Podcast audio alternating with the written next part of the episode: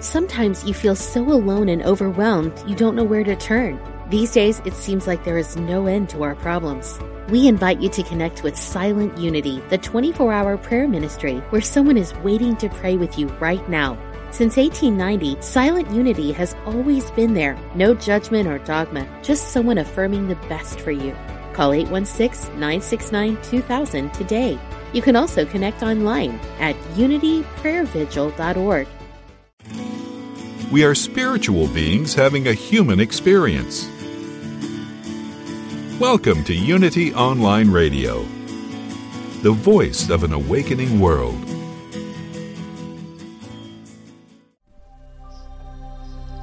Welcome.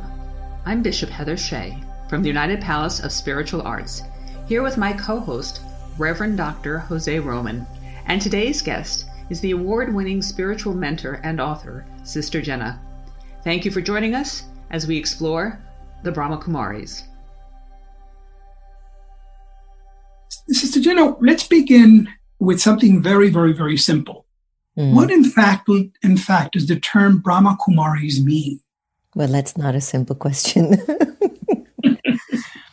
um, you know, one of my roles in the Brahma Kumaris is to be a bridge and to be a decoder of very ancient ways of the tradition.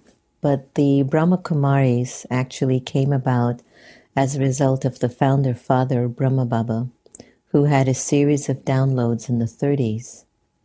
And I just want you to imagine your own journey when you're just walking and moving around in the world and you have certain questions about the purpose of life, the meaning of life, why you're here. Maybe you go to your churches, your mosques, your temples, but you still felt something was a void, which he did. He had like 12 gurus at the time. And just a very divine entry of the energy of God's pure vibration of peace and love in silence just awakened his consciousness and I can only try to imagine what it was like that when you've done your awakening and something pops open for you, your friends start to notice that something about you has changed. The community starts to notice something about you has changed. And people start to talk about you. So, what turned out to be one man's awakening became a global movement, movement entitled the Brahma Kumaris because his awakening started to create within him the the experience of the Brahma, which means the energy of creation, which is focused or stemmed or rooted in the energy of purity. So that's how the Brahma Kumaris first started. It was the entry of one person having a very broad awakening. The people in the community saw something had changed from one person, it became 300 people within his village that were just coming and being with him. And from the 30s, 1936 to 2020, there are 9,000 centers in 120 countries with no plan, no strategy that that was going to happen. Just moving based on the awakening of God's entry and God's pure vibration. Interesting, huh? Absolutely, it is. What's one aspect um, of this remarkable tradition that really needs to be spoken of, that's a significant part of both its history and its present reality, is the pivotal role of women within the tradition. Can you speak a little to that? Yeah, maybe it's one of the reasons why I resonate so well with the Brahma Kumaris. But, um, and Brahma Baba always used to say that this isn't his touching, this isn't his idea but as he went deeper into silence, into reflection, into the connection with God the Supreme, it was as if the thoughts that was were entering his consciousness was the role of upliftment for humanity will not be by man, but it will be by women. Mm. But women who have empowered themselves spiritually will become the catalyst to bring the world together and unite the world as one. That was fascinating. Are all the leaders of the Brahma Kumaris today women? No, no. Um, the majority, of, right now, I think the percentage is about 70 to 30, maybe maybe 65% are are women that are leading in terms of the directors and the heads of the organ of the different branches around the world, but the men have played a very pivotal role. You see, Brahma Baba, I, I guess the way that he would listen to the sound and the whisper of God's presence, it's as if, you know, you and I have our own ideas, but when that gentle whisper takes over your ideas, it just takes you in a completely different path of thinking. And so without him really knowing, the role of the men in the Brahma Kumaris have been the backbone to the organization. And something that was revealed to us later on was that when the soul is in the body or the gender of a female, there tends to be a little bit more of the energy of attachment in her persona. So the idea is let her be so attached to God that nothing will interfere in her consciousness. And for the role of men, it would be that sometimes um, some men in the, you know, some souls in the gender of men would feel like there might be some issues with the ego or the fact that I'm, you know, man and I'm dominant. That he would be the one that would basically listen to the woman, would really serve and would honor the role of the women who were predominantly mothers. And what that was doing was balancing out his his his energy within that would bring a kind of a sensitivity and a gentleness to his nature, which gave him a special quality of leadership, where there is a softness to his personality, but also a very deep strength that was very humble and no more had the ego.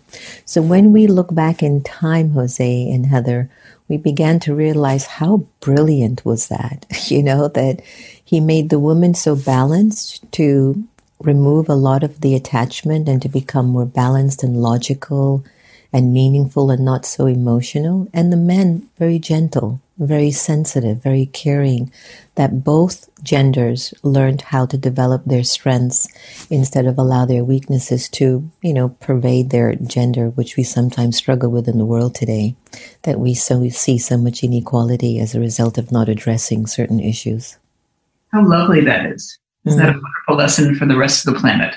Mm-hmm. And uh, I experienced that when I was up at Peace Village, and I encourage our listeners and our viewers. Uh, Peace Village is in the Catskills in the New York area, and an extraordinary experience.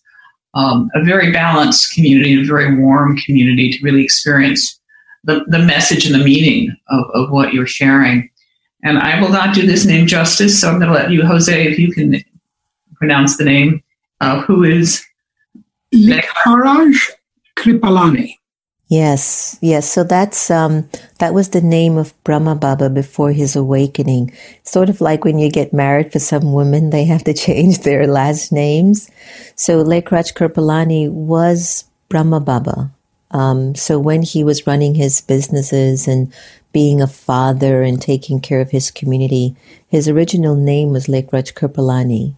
And after his awakening happened, it was as if he didn't feel that resonance to the way that he lived.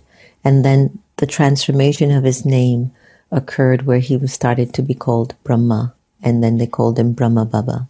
So he is never he used his old name anymore. So is he treated as a as a prophet or a God realized person, or, um, or or do these designations have any meaning within the context of the tradition? From what I've understood in the beginning days, and you can only imagine, uh, I can only speak from my own personal awakening, there's something that happens when the energy of sacred energy starts to influence your personality and your consciousness. That I believe that at the beginning there was somehow a feeling, wow, Look at the energy that's working through me. Look at how many hundreds of people are coming to me and saying, You are Krishna, you are God. This, there's a light all around you. So there was a particular early period in his journey that he thought he was God, but only to realize just a few years later, he goes, There's nowhere I can be God. I've got too many imperfections that I have to work on. So mm-hmm. then, after that realization came about in him, he was telling the community no human being can be God. God is only one. God is the supreme energy. We are his creation. And it's time for us to study, to understand who we are as souls, why we're here and who we belong to. So in the Brahma Kumari community, we have no gurus, we have no godheads, you know, we have no one that deems the big person in charge. Everyone that you meet in the BKs, you will get a feeling that they're really students and they're all students of life. And yes, Brahma Baba has set a beautiful example, a very high example for us to follow. But then he has educated so many generations down. So, for example, after Brahma Baba, he passed away on January 18th, 1969. He left in charge eight women. Half of them were uneducated. None of them went to school. They were uneducated women. They didn't even know outside of what Pakistan looked like, which is where it originated from before they relocated to India. And when they were in India and Brahma Baba passed on the 18th of January, those young ladies, in particular two, Dadi Prakashmani, you might be able to see their pictures here. So Dadi Prakashmani was really my superstar. Mm. And then Dadi Janki was my other superstar, right? And these young ladies were left in charge of the Brahma Kumaris. And as a result of that, they sustained the principles that everyone was taught by God through Brahma Baba. And the, what I loved about their story is that they were alive and we saw the proof of that. We knew them, we felt with them, they've slept in our places, we've eaten with them, we've played with them, and we saw with our own eyes those living principles were continued in the path, on the path. And so um, from the daddies came some of the other generations, the elders, who we call also seniors. And then from the seniors would come another generation who become another seniors, and so on. So the tradition continues to feed through all generations the principles and principles that are rooted in universal laws, real universal laws that nobody can touch or pollute. Heather, I know that you had a question about their relationship to the Hindu faith. Do you want to ask that? So maybe maybe explore that because it, it's it's very di- different than the Hindu tradition. But if you explain the the commonality, and I think there may be some confusion at some point for people. Mm-hmm. Well, you know, I wasn't I wasn't raised a Hindu. My dad was Hindu in, from India. My mother is an African Caribbean who was Roman Catholic. And growing up in my home, I saw pictures of Krishna, Gandhi, um, Guru Nanak, and then grow, being with my mother, I saw a cross. I saw a man who was called Jesus hanging on that cross. I saw a Bible and I saw a Gita. And so from a very young age, my interpretation was, wow, I guess I can interpret God the way I want to so that I'm comfortable with it. Because there's no way the way that my father loves God is right over the way my mother loves God. Because I love both of my parents. But in terms of the Brahma Kumaris, even though the tradition of Hinduism is rooted in the Indian culture, there are aspects in its philosophy which Brahma Baba felt needed to be refined and to be clarified. So the Brahma Kumaris would take the direction more of clarifying some Hindu principles to make them more spiritually inclined and more practically inclined, where a devotee, or let's say not even a devotee, where a student or a child of the divine would really use these spiritual principles that they can pull from Hinduism to really enhance their lives. And let me give a very simple example to this answer that I've given. A lot of times we take, we try to look for our answers from outside. What the Brahma Kumari's focus is on is that your answers lie within. There are no religious beliefs, there are no religious tendencies there. You don't look for your answers inside because you're a Hindu. You look for your answers inside because you're a soul. And the original religion of every soul on the planet is peace. And so when the Brahma Kumaris, you know, kind of moves away from the Hindu tradition, it actually refines the deeper significance and the deeper meaning of what all faiths actually meant when founders really began to have their own awakening. And as you all know, Hinduism doesn't have a founder. It's more like a philosophy, a way of life. So I've always had a very funny story, Jose and Heather. You're going to love this. You know, growing up a non Hindu, second generation Indian American in the United States, sometimes I'll ask somebody from India um, a question about a part in the scripture. And I can ask 10 Indians that same question and I'll get 10 different answers. Right. and that's what makes Hinduism such a wonderful, entertaining experience because again, I don't know if I was rooted and, and I was raised in Hinduism, maybe I would understand what all those 10 renditions mean. But as a person with a lot of Western understanding balanced with Eastern feelings, I go, well, what are you saying? For example, even one word in Hinduism, Hinduism, I'll ask them to pronounce the one word or give me the definition of that one word in Hinduism, and I get like another meaning. I go, but how did you know what what did you just say? So in the brahma kumaris it's always there to kind of clarify concepts. We want individuals to be clear because the clearer your link is with yourself and with god the better off will be the experience is this the reason why many brahma kumaris speak of their tradition as a medium of teaching rather than a religion Perhaps, yeah, because yes, we do believe that through knowledge and education, the soul develops a great deal of power and strength and conviction.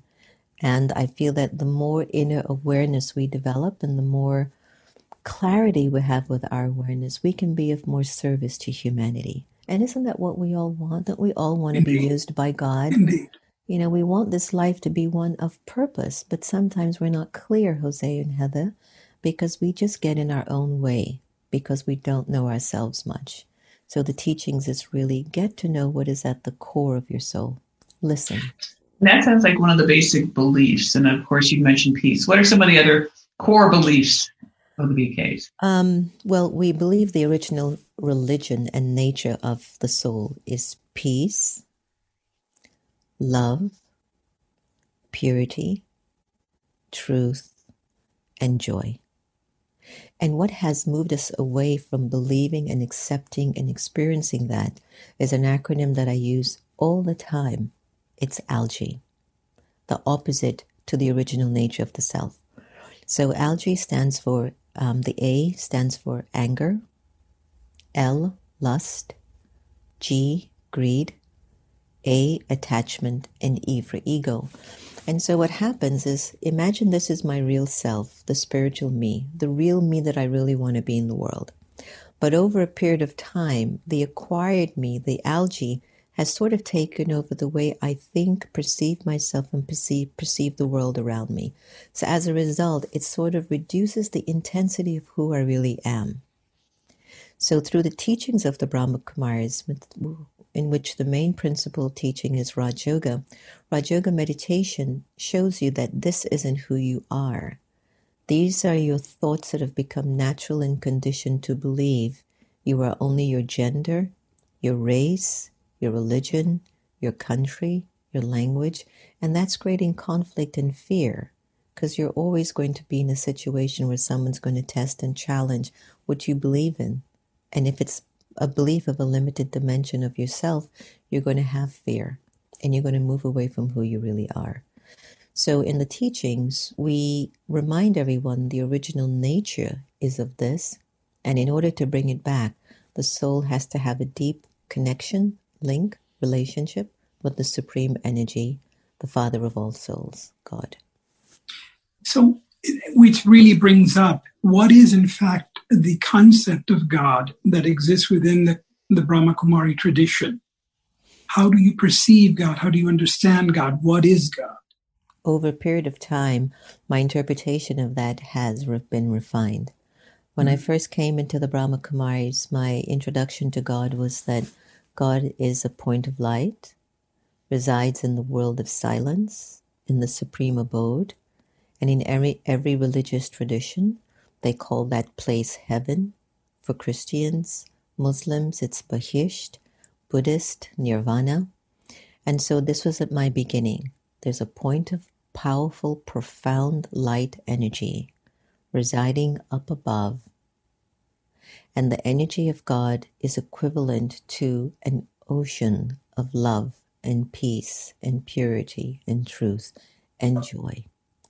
And in order to experience the energy of God, you have to remember who you are. And that is a peaceful soul, a pure soul, a loving soul, in order to begin to feel the energy of the divine force and the divine being of the Supreme Father beginning to influence the way you have forgotten who you used to be. He starts to awaken that in you.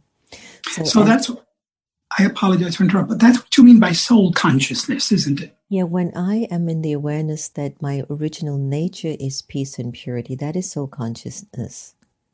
And so, because the world is so humanly driven and so materialistically driven, we don't always have the remembrance of soul awareness. So, right. one of our practices is that as we're walking and moving around, we practice remembering who we are and connect to the Supreme Being. Now, just to close, as my understanding and experience of God started to started to broaden more and more for me, everyone, it was no longer just a point of light for me, but it became clear this an energy is existing for everyone like the sun. And if my vices, the algae, it's like an umbrella, you know, here's God just sending down all these rays of love and power so we can live our full life. And here I am holding umbrella because I can't handle the rays. So I call the umbrella the algae. So this energy of God in the Brahma Kumaris tradition for us belongs to everyone, uh, whether you're Jewish, Christian, Buddhist, even uh, a Sikh, or even an atheist. The energy of God is yours. The question is, do you feel that you're worthy enough or valuable enough to receive such a beautiful experience from the divine? I love the concept of uh, algae, and I love that term. So that's something that I wrote down and make a note of. Could go back because that makes such sense of kind of what gets in the way, and it's so much you know easier saying, "Well, I'm human" or whatever. It just sort of gives it a nice a phrasing. Um, and, and seeing that I am human. Talk about human beings. So why do humans exist?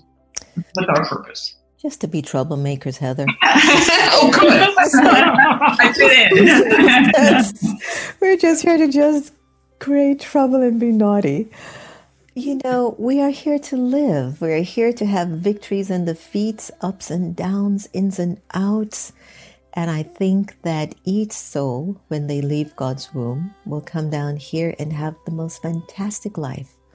And what somehow emerges through them um, where the algae starts to take birth, starts to create a very interesting drama. And this is what we have today in the world. A lot of God's children totally driven by the algae and have totally forgotten who they were. If there was no algae in our personality, do you think we would have prisons? Do you think we would have hospitals? Do you think, no offense to you, Jose, we wouldn't have lawyers either. no offense, really. But, None taken. but it's just that we would be we would be okay. And what makes this time so beautiful, everyone, everyone who's watching this and listening to this today, you are at the most profound point in your life to get it, to really get why you're breathing and the opportunity to experience love in such a way that it just can't even match the love that we see in television or maybe the closest love is like when you have a child or you're out in nature. Can I tell you? It's even a hundred times more than that. Who doesn't want to walk around with that feeling? Is it is it true that the uh, Brahma Kumaris teach that all souls originally existed in a kind of, I think it's called a soul world, in, in total union with God, a world that was defined by perfect infinite light, perfect infinite peace, perfect infinite silence, and that this is really where we all originate from. Is that absolutely correct? I love that question. Yes, why not? Nothing else makes sense. because it raises a second, much more difficult question And that is, if indeed that is where we resided, why would we leave that bliss to come here, to this why, plane of existence? Sure. Why do you go to the gas station when you're running on empty? To be full again. It's all a part of nature, Jose. That imagine this and I'm going to slow down a little bit here because, as much as I know we don't have a lot of time, see, I like conversations like what Heather and I would have in a living room where there's no time limit. And I know. You can just you can just have really heartfelt conversations, and no one's competing with each other's information. We're just all learning with each other. Absolutely. But um, I want everyone to just pause for a little. Um, We've lost Dadi Janki, who's 104, just a month ago. Mm. And of course, during the COVID situation, no one can fly out to see her. The cremation was done in less than eight hours, and there weren't a lot of people, and people had to stand six feet apart. So, just to give you an idea, um, once the soul left the body, the body was burned. Mm-hmm. And whilst the body was being burned, that soul wasn't screaming, Stop burning my body. So, where does the soul go? So, in our tradition, based on the way you've lived your life, if you've lived your life completely pure hearted, intentionally driven, peaceful, loving, it's time to go back home to the Father because that's the way He sends you down. If there's still certain issues, there's still someone you haven't forgiven, there's still an attachment somewhere, there's still a pain in your heart, there's still an unresolved issue, we believe that you will come back in another body to get another chance to clear out that energy in the soul. Because we're here to live purely and lovingly and happily and if we're leaving our bodies without that feeling, then it's as if the soul is look it doesn't feel the experience of being absolutely free. It says I have to finish this, I have to finish this, so it comes back. This is Bishop Heather Shea. We will be back in just a minute with our special guest, Sister Jenna. Thank you for listening. We're glad you found us. This is Unity Online Radio the voice of an awakening world. Welcome back. We now return to our conversation about the BKs. So, the reason why in the Brahma Kumari tradition we welcome all religions, all faiths, and people who might not even have any belief system is that we believe all souls come from the Supreme. And all souls have the energy of good and purity in them. So if we've come from there, Jose, we actually come down here on the earth to play out a beautiful role called life. Don't you love life? I mean, it's fantastic, isn't it? Mm, absolutely. I mean, the team at United Palace, they're fantastic. Would Heather yes. want to trade you for anyone else in the world? Heather, say no. Heather, say no. by, the way, we wouldn't trade her for anything. That's the other side of it. exactly. And so when you think about just the beauty of relationships, they feel so heavenly. Sometimes you just don't want to let those go. So life is a gift, it's a fortune, it's a blessing. But it comes a point in time when you're like, okay, I think I've kind of played enough parts here on the earth. I've been here, I've done that. I've been a man, I've been a woman, I've been Christian, I've been Jew, I've been an atheist, I've been rich, I've been poor. Who knows? It depends on that individual soul's journey. But it will reach a point in its journey that it says, I just really want to be how I was when I first came here. And it starts to seek the vibration and the experience of what a life of purity feels like, a life of peace, a life of service, a life of love, and it starts to practice that in their relationships and how it earns and spends money and how it uses its mind and how it's take care of the body, the environment, the elements. And the more the soul receives the experience of acting from that place of principle and love and truth, it starts to feel very light, Jose and Heather, So then naturally, when you don't feel you have any more negative karmic issue holding you down, you're like, let me go back to where I came from. So we call God affectionately here Baba. So we'll say, I'm going back now to Baba. I have no pulls left right now. And that's after you've lived out your story for a long period of time. And I feel like it's really fair, Jose, that God has never told you or me that he was Jewish, Hindu, Christian, or anything of that nature. We did. And we put these titles on God because of geography and language and culture and all of that. But who is this energy? It's such a pure, benevolent force that's constant, like the sun that's out right now. It's just shining and it says, Do you want to take me? Take. Take as much as you want. And that's where I love in the meditations that we do the meditations help us to discern what thoughts are influenced by algae and what thoughts are influenced by my true self. And the more we can break away from the attachments to these labels, our name, our gender, our role, our religion, our title, then we can feel the essence of God. I actually have a meditation that if you like, I would love to play that and when we come back, if you give me the permission, when we come back, tell me you didn't feel something beyond this world after this meditation. Are you open for that? Absolutely. Heather? Sounds wonderful. I'm looking forward to it. Thank you. Make sure you fasten your seatbelt even though you're going for a flight. Will do. All right, so just take a deep breath and just relax for a little bit. This is one of our videos that we've played on many public programs. But the intention of it is to ask the question what if I really decided to let go of my attachments to my role and gender? How would I feel? So enjoy it.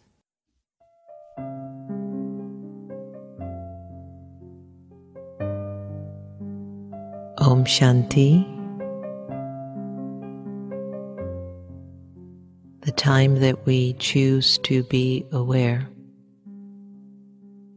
doesn't necessarily require me to just sit and meditate. But even while I walk and move around, I can be in a meditative awareness, which is awareness of the soul, the original, eternal, imperishable being of light.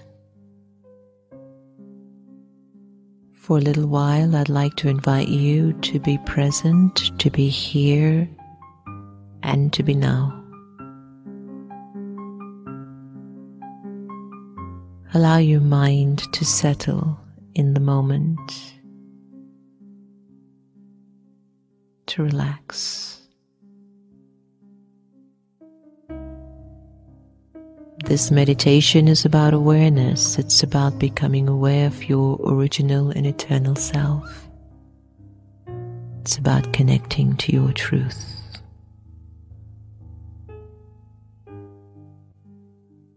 Let go of your name.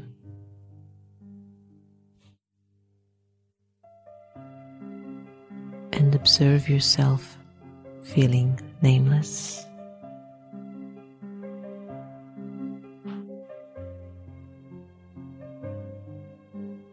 Let go of your gender to discontinue thinking you're a man or a woman.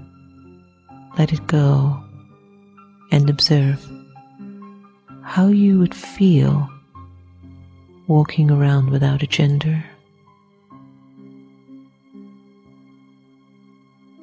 Let go of the role that you play and let go of the titles that you own.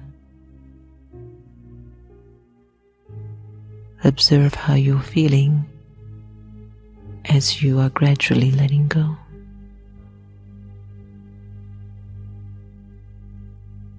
Let go of your religion and put it aside just for now.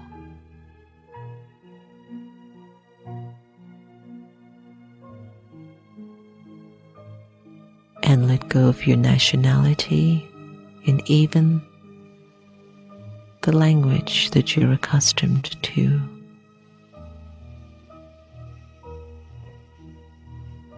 Imagine you have no name, gender, role, title, religion, nationality, or even a language.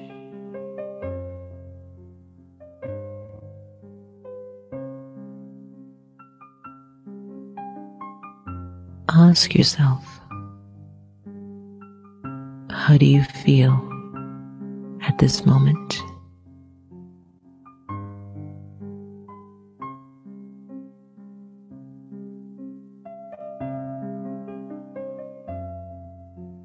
And in this feeling, who would think of you and who would you think of?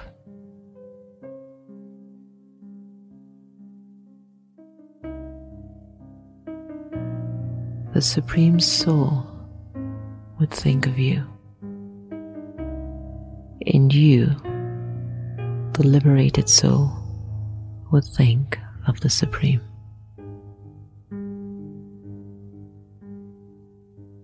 In this state of absolute freedom,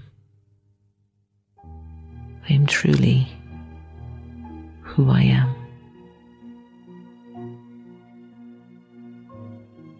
A free, peaceful, pure, immortal, and eternal soul.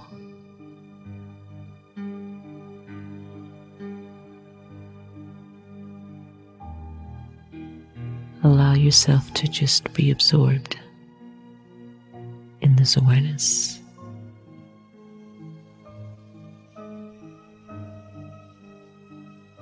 At this time,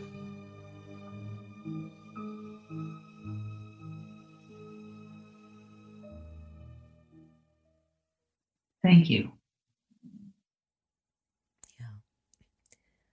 It's been one of the practices that I'm I specifically use in large audiences because a lot of individuals struggle with the concept of meditation, and um, we don't teach you to empty your mind, but we do guide you to reduce the waste and negative thoughts in your mind so that you can nurture the thoughts that are towards your aim, your vision, and your higher purpose. Jose, how did that feel? Did you take off for a little bit? I did. It was. It's so. It's liberating to to give oneself the permission to let go of one sense of identity, one sense of gender and race and color and, and social status and titles, and really identify with something infinitely deeper and more basic.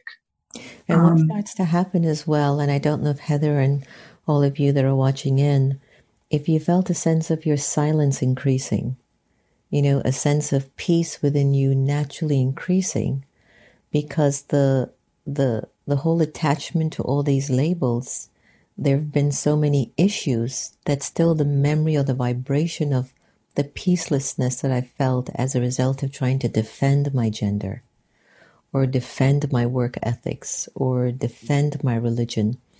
Sometimes that vibration attacks my original peace and that creates too much noise up here. But when you just, you know, just let it go and start to feel the essence of what deep peace feels like, who you really are, and can feel God really wanting to fill you up with all of His qualities He's saying, okay, now go out and be the best Christian. Go out and be the best Jew. Go out and be the best Hindu. Just take my energy in you so that you can show how peaceful I am as a Christian, how peaceful I am as a Jew, how peaceful I am as a Muslim, and so on. So that's the purpose of, you know, the way we teach and even that meditation. That's what you get back in return. It reminds you how to be in your tradition, in your family, in your gender, in your job, Lovely. Part of what we believe at the United Palace of Spiritual Arts is very similar. This idea of letting people be their own artist, be their own creation, and, and experience their life in their in their own their own way. And people often ask me, well, you know, are you Christian? Are you this? Are you that? It's like we're very much in, in, in peace and harmony with with the truth and with peace. And and you know, our message is is spreading, but I, I want to talk more about the BKs because again, it started with one person and is now expanding. And, and I mentioned I had the, the magnificent uh, glory of going up to Peace Village and experiencing being uh, in this environment for a number of days. And how do how do people get access to something like Peace Village, or if they want to get more experience? First of all, how did you how did this grow, and how does it keep growing, and how can people access it? Um, I think that uh, I'll start from a very subtle dimension, which is I think there are many of us walking around the world right now that uh, we're being sort of a nudged, you know, by this quiet whisper in our consciousness that we're seeking something more about who we need to be. We're seeking resolve, um, power, love. Some will be very specific that I want God. Some will say I want a community. And from that internal place, karmically, energetically, sometimes souls get attracted to where they need to be. And in terms of for the Brahma Kumaris, it could be through word of mouth. Many of the individuals who come into our over 9,000 centers are word of mouth, or it could be through a flyer, or it could have been through a radio program or your program, or it could be now we have so many television programs that are going on globally. It could be through an event we attended it could be in an event that they attended, that what happens is that if the energy of the space resonates with you, if you feel the purity and the connection of the community, then people start to practice there. There's one thing that I've loved about the Brahma Kumaris we don't and can't convert anyone. It just has to be in you. You have to want this for you because the practice and the principles require you to be really honest with your transformation of the self. And through your honesty, there's an openness to be more in service and to be a guide. You know, naturally, to be a guide through your transformation, you become a guide. So that's really how people find us. Uh, of course, all the centers collaborate with each other. For example, Peace Village you know, we host the America Meditating Retreat, which you know of, Heather, every year. And we take guests from my popular radio show to, to, to Peace Village, not for conversion, but to enhance their spiritual capacity. Everyone who joins my radio show are people that I specially select because they're doing such good in the world. And it was a morning experience I had, everyone that I felt these are such special souls if they could only feel a sense of community. And so now with the America Meditating Family, there are hundreds of individuals who feel so community oriented with each other that are taking spiritual support. So again, we're also a catalyst to to create, you know, powerful groups of people to feel like they can be more in service. So I wouldn't say that the BKs are really out there always building and expanding. I know we will automatically expand. We expand one person at a time. We never devalue the power of one person in the room. And that's how it has grown by valuing that one person sitting in front of you. When I came to DC, there were no students, Heather, not one. And I used to have just one student.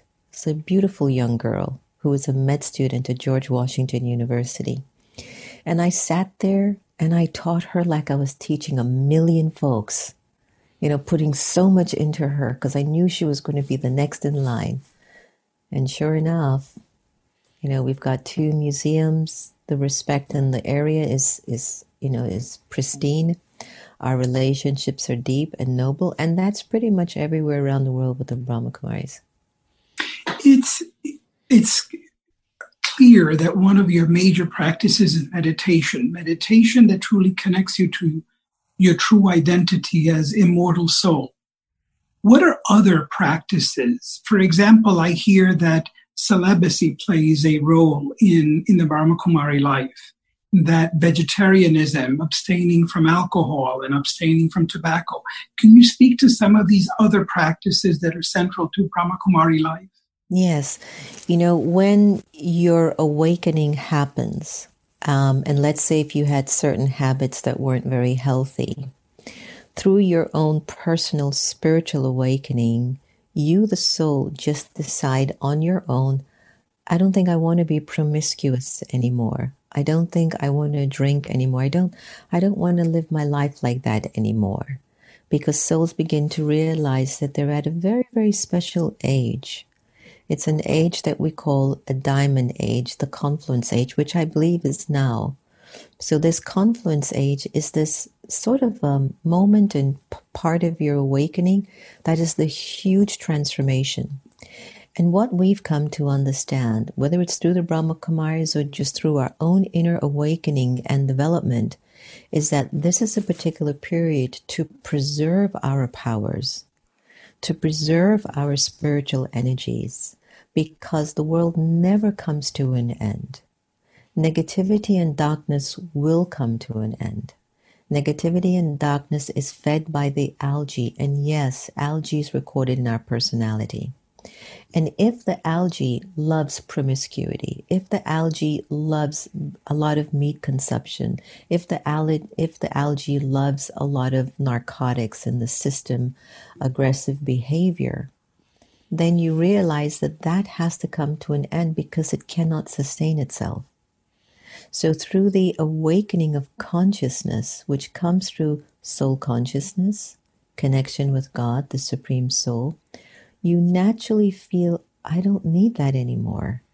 It's like a natural experience that comes over you, and you begin to replace certain habits that used to be the norm for you, which is no longer your norm. I haven't had meat in 30 years, and I'm half Jamaican and we do pork and chicken and oxtail and curried goat. And even as I speak about it, I'm giving them blessings in my mind and going, I'm so sorry I hurt you.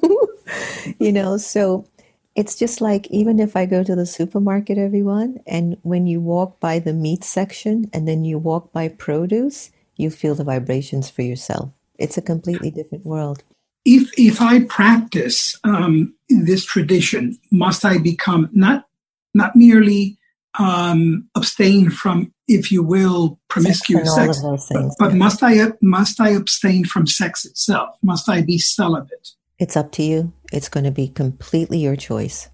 Okay. It's completely your decision. We can't force you not to have it, especially for your husband and a wife, but it depends on just your inner experiences there comes a point in time that, I mean, I was in my 20s. I was in the prime of my hormones, just to give you an idea. and to be very honest with you, my mother, you know, at 17, 18, she used to always tell me, Jen, Jen, just always stay pure. And I knew she was signaling to just keep your virginity. And I would look at her like, oh my God, that is so not going to happen. but as I was growing and I'm moving into it, you know, um, the experience of God's love and purity, I never even thought that I even needed it. Honestly, it's like it's not even an issue. And you just don't even think about it. It just doesn't become an issue. Have I had moments when there's been a hormonal imbalance or a hormonal quest or feeling? Of course, within my almost 30 years, I've had maybe four or five bouts of like, oh, what was that feeling? And then I go, oh, I'm too busy.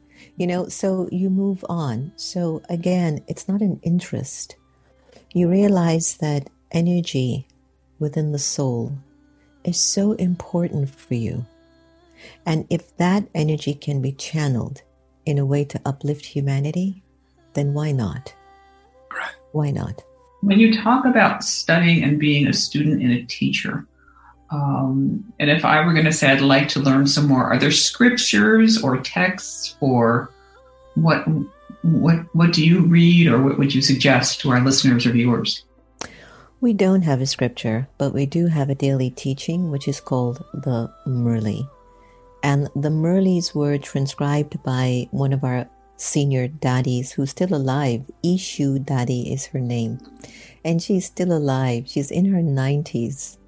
That's what I love about the BKs. The original founders are still here to tell you the stories of its origin and they have told you know they then tell you how far they've come but anyway um, it were they she captured the thoughts that were governed by through by the divine through brahma baba right so it wasn't a scripture but haven't you had heather and jose moments of inspiration but nobody was there to capture it and you don't remember when the moment passes yeah and there yes. were very powerful moments, right? You're like, oh yes. my gosh, what did I just think? What did just come out of my mouth? And so, because when Brahma Baba was around, uh, Ishu Dadi had the opportunity to actually transcribe everything that Baba used to say. And from 1963 until his passing of 1969, those teachings known as the Murli is what we read every morning. Now, here's the united story, everyone. The same Murli, which is the teachings from Baba, is read in India, in Australia, in China, in Africa, in Europe, in Central and South America, in the United States of America the same day. No one's fighting over, no, I don't want to read this, this story that Baba said. Nobody says, no, I'm going to choose this class to give because this is where we are. It's the same Murli, the same class on the same day, read by all the 9,000 branches to the over a million students worldwide. And that to me proves the foundation of who the teacher is. It's a divine, that nobody can fight it. So um, it's not like a public literature. You know, it's it's it's there when you come into the class. Things have changed a lot now, so you can find it online. However, you won't understand the interpretation because you're coming in like in the middle of the movie. So it's good to get an idea of the beginning genesis of it in order to value the authenticity of the storyline and to be able to find yourself in the story and make the accurate adjustments needed for your story to be lived fully. So we don't have a scripture, but we do have a teaching called the Morning Murli, which all the students study every day, every morning at 6.15 in every one of the centers. Did I tell you that we get up like at 4 o'clock in the morning? Jose, don't you love that? actually, I do. Actually, I'm a Good. early morning person. Yes. oh, I'm so glad to hear that. So it's going to yeah. be easy for you. So uh, we call it Amrit Vela, which is known as Brahm Muhurat, which means the early morning hours is when your conscience gets cleansed, because you can really see who you are and you have God's full attention, and it's the time that you can really purify your nature. And at six six o'clock, six fifteen in all the branches, there's the Murli, the class, the same lesson for the day to all the nine thousand centers. And then after that we will have our breakfast. Then every hour we pause for 30 seconds to three minutes for a practice called traffic control. And we pause the you know the speediness of the thoughts on the highway of the mind to just go back to Om Shanti. Who am I? Why am I here? Who do I belong to? You've been listening to our series, Open Heart Conversations, from the United Palace of Spiritual Arts here in New York City. Until next time. Thank you for listening to Unity Online Radio, the voice of an awakening world.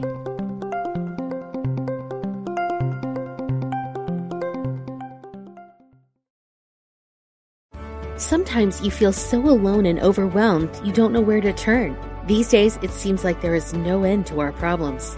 We invite you to connect with Silent Unity, the 24 hour prayer ministry where someone is waiting to pray with you right now. Since 1890, Silent Unity has always been there. No judgment or dogma, just someone affirming the best for you. Call 816 969 2000 today You can also connect online at unityprayervigil.org